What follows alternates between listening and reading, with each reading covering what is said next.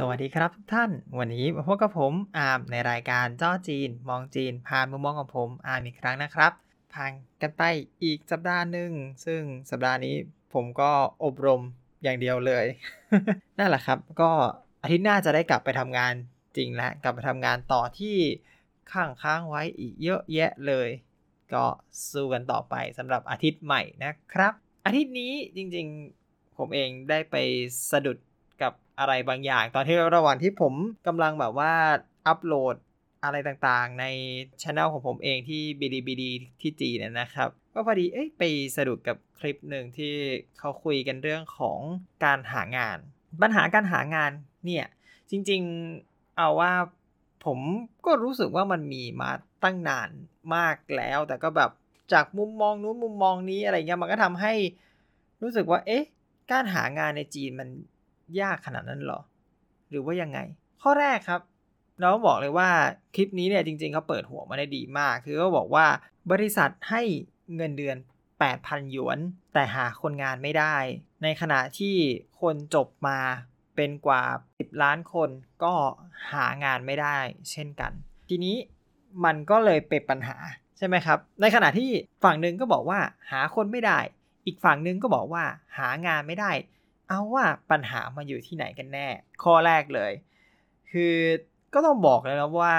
ในจีนเนี่ยเขามีเว็บที่ใช้หางานเป็นเว็บหลักเนาะไม่ว่าจะเป็น Boss หรือว่าเป็นอู่ปลาถงเฉิงอะไรอย่างเงี้ยครับตอนนี้ Boss จะค่อนข้างที่จะเป็นตัวระดับท็อปก็อารมณ์ก็จะคล้ายๆกับจ็อบไทยอย่างเงี้ยเนาะหรือว่า JobDB แต่อันนี้ผมก็ไม่แน่ใจ ส่วนตัวเองไม่ได้หางานขนาดนั้นก็เลยไม่รู้ว่า โอเคที่ไทยใช้เว็บไหนนะแต่เอาว่าก็ประมาณนั้นว่า JobDB หรือว่า Job ไทยอะไรอย่างเงี้ยครับในการหางานเป็นอันดับต้นๆ ในนั้นเนี่ยก็ไม่ใช่ว่าผมไม่เคยเข้าไปดูเล่นๆ ผมก็เคยเข้าไปดูอยู่ช่วงหนึ่งเหมือนกัน แบบว่า เออ ดูซิว่างานอะไรไปยังไงบ้างเงี้ยก็เห็นเออหลาย ๆ งานเขาก็ให้เงินเยอะเนาะเขาก็เขียนแบบว่า เอ้ยเงินเดือน รับรองต่ำสุดมีตั้งแต่แบบ4,000หยวน6,000หยวน8,000หยวนอะไรอย่างเงี้ย ซึ่งมันก็เยอะเนาะเมื่อกี้อย่างที่หัวข้อเขาเปิดมาก็คือ ให้เงินถึงแบบว่า 8,000 หยวน8,000 หยวนก็คือตีง่ายๆก็ 40,000 บาท ซึ่งมันก็เยอะมากจริงๆ แต่ 8,000 หยวนเนี่ยทำไมมาถึงเรียกคนมาไม่ได้นะก็วนกลับมาจากคนที่หางานใช่ไหมวนกลับเข้าไปที่สถานการณ์ที่คนหางานเขาพบเจอกันจริง ๆ อันนี้ก็มีประสบการณ์ตรงนะครับจาก คนที่รู้จักเนี่ยแหละ ก็เขาก็มักจะมาเล่าให้ฟังอยู่บ่อยว่าตอนที่เขาหางานนั้นไปยังไงอะไรยังไงบ้าง ที่จีนเนี่ย ผมว่าหลายๆคนที่ติดตามสถานการณ์ที่จีน ผมว่าน่าจะทราบดีว่าแบบการใช้งานการทำงานก็ค่อนข้างหนัก ที่จีนการทำงานในรูปแบบว่า 6 พักหนึ่งหรือว่า 6 วันพัก 1 วันเนี่ย ก็แทบจะเป็นแบบอะไรที่เห็นได้คุ้นเคยตามาก จะหาแบบ 5พัก2องอย่างเราเนี่ย หาได้ยากนะครับ ที่แบบว่า5พักต่อที่เจอสักบริษัทนี่ก็คือถือว่าแบบโหบริษัทนี้สุดยอดมาก5พัก2ตัดรูปแบบเราไว้เลยเนาะขนาดเขาคือ6พัก1 6พัก1เนี่ยก็ยังพอกอแบบอะกำกำกืนกืนได้ แต่6พัก1แบบไหน6พัก1แบบต้องทำงานหนัก12ชั่วโมง10ชั่วโมงขึ้นไป แถมจะ6พัก1อีก ก็เอาง่ายๆ จะคิดซะว่าแบบว่าตื่นเช้ามาปุ๊บ8โมงเริ่มงานใช่ไหม8โมงเริ่มงานถึง6โมงเย็นกลับบ้าน อันนี้ก็สเปคคนทำงานปกติในแบบที่ทำงานในออฟฟิศนะครับ ถ้า8โมงเช้าทำงานนั่นหมายความว่า หลายๆ คนก็จะต้องตื่นมาแบบ6โมงเช้าใช่ไหมเตรียมตัวล้างหน้าแปรงฟันเดินทางอะไรไปถึงปุ๊บ8โมงเริ่มงานโอเริ่มมาเสร็จ6โมงเย็นก่อนจะกลับถึงบ้าน2ทุ่ม ก็กว่าจะอะไรเสร็จ3ทุ่ม4ทุ่มนอนพอดี ไม่ต้องมีชีวิตอื่นใด นี่เอาว่าแค่นี้เขาว่าไม่มีชีวิตอื่นใดนะบอกต้องวนกลับไปหาในกลุ่มของโรงงาน กลุ่มของโรงงานเนี่ยก็ขึ้นชื่อลือชานะว่าใช้งานหนัก คือมันมีตั้งแต่แบบว่า 12 ชั่วโมงก็มีมากกว่านั้นก็ยังมี เอาชีวิตคนเรา ใช่ไหมเอาเอาคิดง่ายๆนะ ชีวิตคนเราเนี่ยมีอยู่ 24ชั่วโมง24ชั่วโมง นอนไปแล้ว8เอานอนแบบได้คุณภาพไปเลย8ก็เหลือ16เหลือ16ถ้าทำงาน12ชั่วโมง ก็เหลือแค่4ใช่ไหมตัดเวลากินข้าวออกตอนกลางวัน เพราะเขามีเวลากลางวันกินข้าว ก็เหลือ3 3ชั่วโมงที่เป็นเวลาส่วนตัวคำถามคือ นี่ยังไม่ตัดเวลาเดินทางนะครับ เดินทางกินข้าวเช้าข้าวเย็น ตัดออกไปแล้วคำถามคือแล้วชีวิตเป็นอะไรอะ่ะกลายเป็นแบบหนูปั่นจักรอย่างเงี้ยหรอ ตื่นเช้ามาทำงานทำงานเสร็จปุ๊บเลิกกลับบ้านนอน มีแค่นี้ชีวิตสังสรรค์ไม่ต้องพูดถึงชีวิตส่วนตัวยิ่งไม่ต้องพูดถึง เราจะต้องทำงานกันขนาดนี้ จริงๆเหรอ อันนี้คือปัญหาหนึ่งของฝั่งจีนที่แบบว่ามันดูขัดกันไปหมด นี่ก็คือสถานะการทำงานเนาะเราพูดถึงเรื่องตัวเงินไม่ดีกว่า ตัวเงินที่เขาบอกว่า หุยเนี่ยได้แปดพันแปดพันเนี่ยก็กลายเป็นว่าก็ต้องเรียกว่าเป็นคำลวงมากกว่า ซึ่งกว่าจะได้แปดพันจริงแปดพันเนี่ยเราเห็นว่าแบบราคา8,000มันก็คงจะต้องถึงมือเรา8,000แต่เปล่า มันคือ8,000ก่อนหักทุกอย่าง ก่อนหักค่ากินค่าอยู่ค่าน้ำค่าไฟค่านู่นประกันสังคมหักไปหักมาเหลือประมาณ6หมื่นไอ้หกพันเออ เหลือ6,000อ้าวก็ยังดีใช่ไหมแต่6,000นี้กว่าคุณจะได้นั่นคืออะไร อีกแล้ว ไม่ใช่แน่นอนนะครับ ที่จะทำงาน 5 วันมา 8 ชั่วโมงต่อวันไม่มีทาง ก็ต้องเป็นเหมือนเดิมทำ10 ชั่วโมง 6 วันต่อสัปดาห์ ทั้งนี้ถ้ามีวันหยุดก็วันหยุดได้ 2 แรงได้ 3 แรงไปก็แล้วแต่เนาะมีการทำ OT ได้ OT เข้าไปอีกปะปะรวมๆกันไป ก็อยู่ที่6,000นั่นแหละ ก็จะเห็นได้ว่าแบบคำพูดที่เขาเขียนขึ้นมา หรือที่เขาบอกว่าโปรยคำเหล่านั้นวาดเลขสวยหรูพวกนี้มันก็คือคำหลอกลวงดีๆ นี่เอง ในมุมมองของผมเอง ผมว่าความจริงใจของผู้จ้างก็น้อย ซึ่งความคาดหวังของผู้ที่มาหางานก็ค่อนข้างเยอะ เพราะว่าหลายๆคนก็จะบอกว่า เอ้ยเนี่ยคน คนรุ่นใหม่เนี่ยแบบว่าขี้เกียจหรือเปล่าอะไรหรือเปล่าผมว่าจริง ๆ คนรุ่นใหม่ก็ไม่ได้ขี้เกียจขนาดนั้นนะเนาะคือความขี้เกียจมันมีกันทุกคนแหละ ก็เอาจริงมันก็มันก็ถูกนิดนึง แต่ว่าก็มันก็ไม่ได้สมควรที่จะแบบได้อะไรอย่างนี้หรือเปล่า ทุกคนก็อยากได้ความสบายต้องการพัฒนาคุณภาพชีวิตตัวเองมากขึ้น มากกว่าแต่ก่อนมากกว่ารุ่นก่อนๆไปอย่างน้อยอะครับ มันก็ทำให้ไม่อยากทำงานแบบนี้ ไม่อยากเอาแบบ ตัวเองไม่อยากเอาเวลาชีวิตของตัวเองเข้าแลกกับเงินที่ได้มาถึงว่ารู้สึกว่ามันไม่คุ้ม ก็มันก็จริงอะเมื่อเวลาพูดถึงแบบ โอ้โห นึกถึงอ่าอย่างตัวผมเองเนี้ยที่ทำงานหน่วยงานราชการเนาะก็เงินเดือนไม่ได้เยอะอะไร แต่ว่าก็ทุ่มทำงานให้กับให้กับที่ทำงานเยอะเหมือนกัน ก็ต้องบอกว่าคือถ้าไม่รักจริงเราก็คงแบบว่าคิดหนักเหมือนกันนะว่าแบบ เออ เราทำงานได้แค่นี้อะไรคุ้มไม่คุ้ม แต่แต่ราชการมันก็มีดีอย่างใช่ไหมที่ว่าแบบมันมี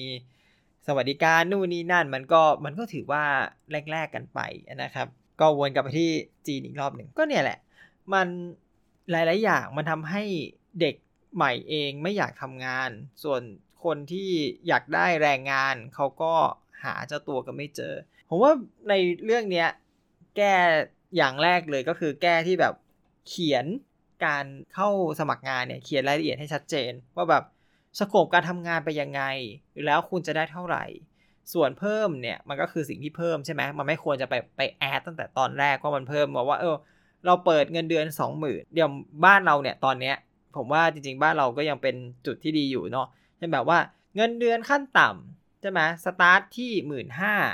แล้วก็มีบวกโบนัสใช่ไหมบวกค่าเบี้ยขยันอะไรก็แล้วแต่เขียนเข้าไป ซึ่ง ทุกคนเวลา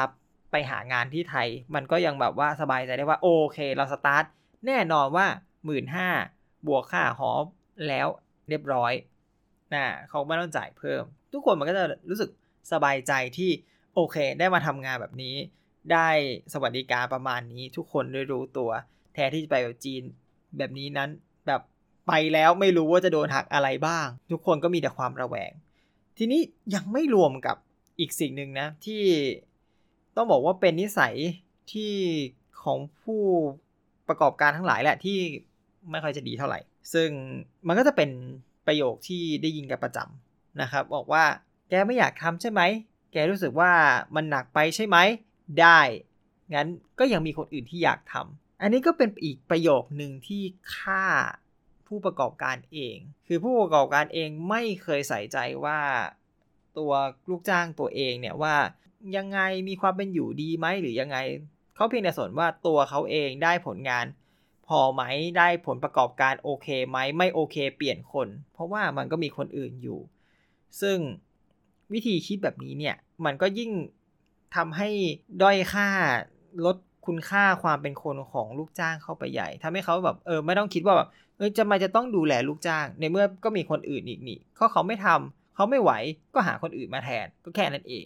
อะไรอย่างเงี้ยมันก็ยิ่งทำให้ความรู้สึกระหว่างแบบลูกจ้างกับผู้จ้าง ก็ยิ่งห่างเหินกันเข้าไป ยิ่งความสัมพันธ์ก็ยิ่งน้อยลงเข้าไปอีกก็นั่นแหละครับเป็นสิ่งที่ต้องบอกว่าสถานการณ์จีนณ ปัจจุบันที่ยิ่งหนักขึ้นเรื่อยๆ แต่ก่อนผมก็เคยได้ยิน ตอนนี้ยิ่งได้ยินหนักกว่าเดิมมากๆ ก็ไม่รู้เหมือนกันว่า ทางตลาดแรงงานจีนเขาจะไปยังไง อัตราว่างงานขนาดนี้แล้วจะได้ขนาดไหนเนาะก็เออวนกลับมาอีกประเด็นหนึ่งเขามีประเด็นหนึ่งที่พูดอยู่ในในคลิปนั้นแหละครับเขาก็บอกว่าคือหลายๆ คนน่ะยอมออกมาที่จะเป็นไรเดอร์มากกว่า ก็โอเค การเป็นไรเดอร์มาดีตรงไหน เป็นไรเดอร์เขาบอกว่าไรเดอร์เนี่ยทำงานด้วยตัวเองใช่ไหมเราก็ไม่มีใครบังคับ เราก็มากำหนดเวลาตัวเอง จะเริ่มตอนไหนถึงตอนไหนเอออยากได้เยอะก็ทำเยอะ อยากได้น้อยก็ทำน้อย มันก็แล้วแต่ทุกอย่างมันรู้สึกว่าตัวเองควบคุมได้ในกฎเกณฑ์ที่วางไว้อย่างเรียบร้อย อันนี้ผมก็ต้องบอกว่าก็ต้องชื่นชมเหมือนกันนะว่าไอแอปส่งอาหารเนี่ยเขากำหนดทุกอย่างมา เป็นแบบว่าสัดสัดส่วนที่ชัดเจนและแน่นอน เพราะฉะนั้นมันไม่ได้เหมือนว่า คุณไม่ได้มีตัวเลขที่พร้อมจะโดนโกง พร้อมจะโดนตัดตลอดเวลา ก็มีเนี่ยแหละไรเดอร์เขาบอกว่า เคยได้ยินเหมือนกันที่แบบว่าไรเดอร์ขับเดือนหนึ่งได้แบบถึงหมื่นหยวนก็มี ที่แบบว่ายอมขยันขยันหน่อยอะไรเงี้ย เดือนหนึ่งหมื่นหยวนก็คือห้าหมื่นกว่าบาท ซึ่งโหมันก็ไม่ยอดนี่ไม่ธรรมดาเลยนะ ซึ่งอันนี้ก็ต้องบอกแหละว่าการเป็นไรเดอร์เนี่ย ช่วยทำให้คนจรจัดในจีนลดลงไปเยอะมาก โดยเฉพาะขอทาน คือมันไม่ต้องใช้ความรู้ใช่ไหมเพราะว่าไรเดอร์ไม่ต้องมีแค่ตัวแรงแล้วก็ มอเตอร์ไซค์ไฟฟ้าคันนั้นส่งของส่งอาหาร รู้โทรศัพท์ไปหาเขาได้คุยเขารู้เรื่องแค่นั้นก็พอ เพราะฉะนั้นมันไม่ต้องใช้ความสามารถอะไรมาก แต่มันก็ได้ค่าตอบแทนที่ดีกว่า ซึ่งมันก็ดีกว่าที่เราจะเอาชีวิตไปเสี่ยงกับเงินเดือน ที่มาจากโรงงานหรือว่าที่มาจากบริษัทที่โขกสับเราแล้วหักเราอีก อะไรอย่างนี้ นี่จริงยังไม่รวมกับสถานการณ์แย่ๆในในบริษัทจีนอีกเยอะแยะนะ อันนี้เราขอข้ามประเด็นนี้ไปก่อนอาจจะเก็บมาไว้คุยในรอบหน้าได้ถ้าผมมีรายละเอียดเยอะพอ ก็ต้องพูดกันอย่างนั้นจริงๆ มันมีรายละเอียดค่อนข้างเยอะ ก็เมื่อเทียบกับบริษัทที่ไม่ว่าวัฒนธรรมแย่อะไรแย่พร้อมที่จะจ้องจับตาจะเล่นคุณตลอดเวลาพร้อมจะไล่ออกตลอดเวลาความไม่แน่นอน ยิ่งกว่าความไม่แน่นอนเนี่ยเอาไรเดอร์ดีกว่าไหมอย่างน้อยเราก็ควบคุมตัวเองได้ อย่างน้อยเราก็ ทุกอย่างอยู่ในความขยันของเราเอง ก็พูดกันอย่างนั้นนั่นแหละครับ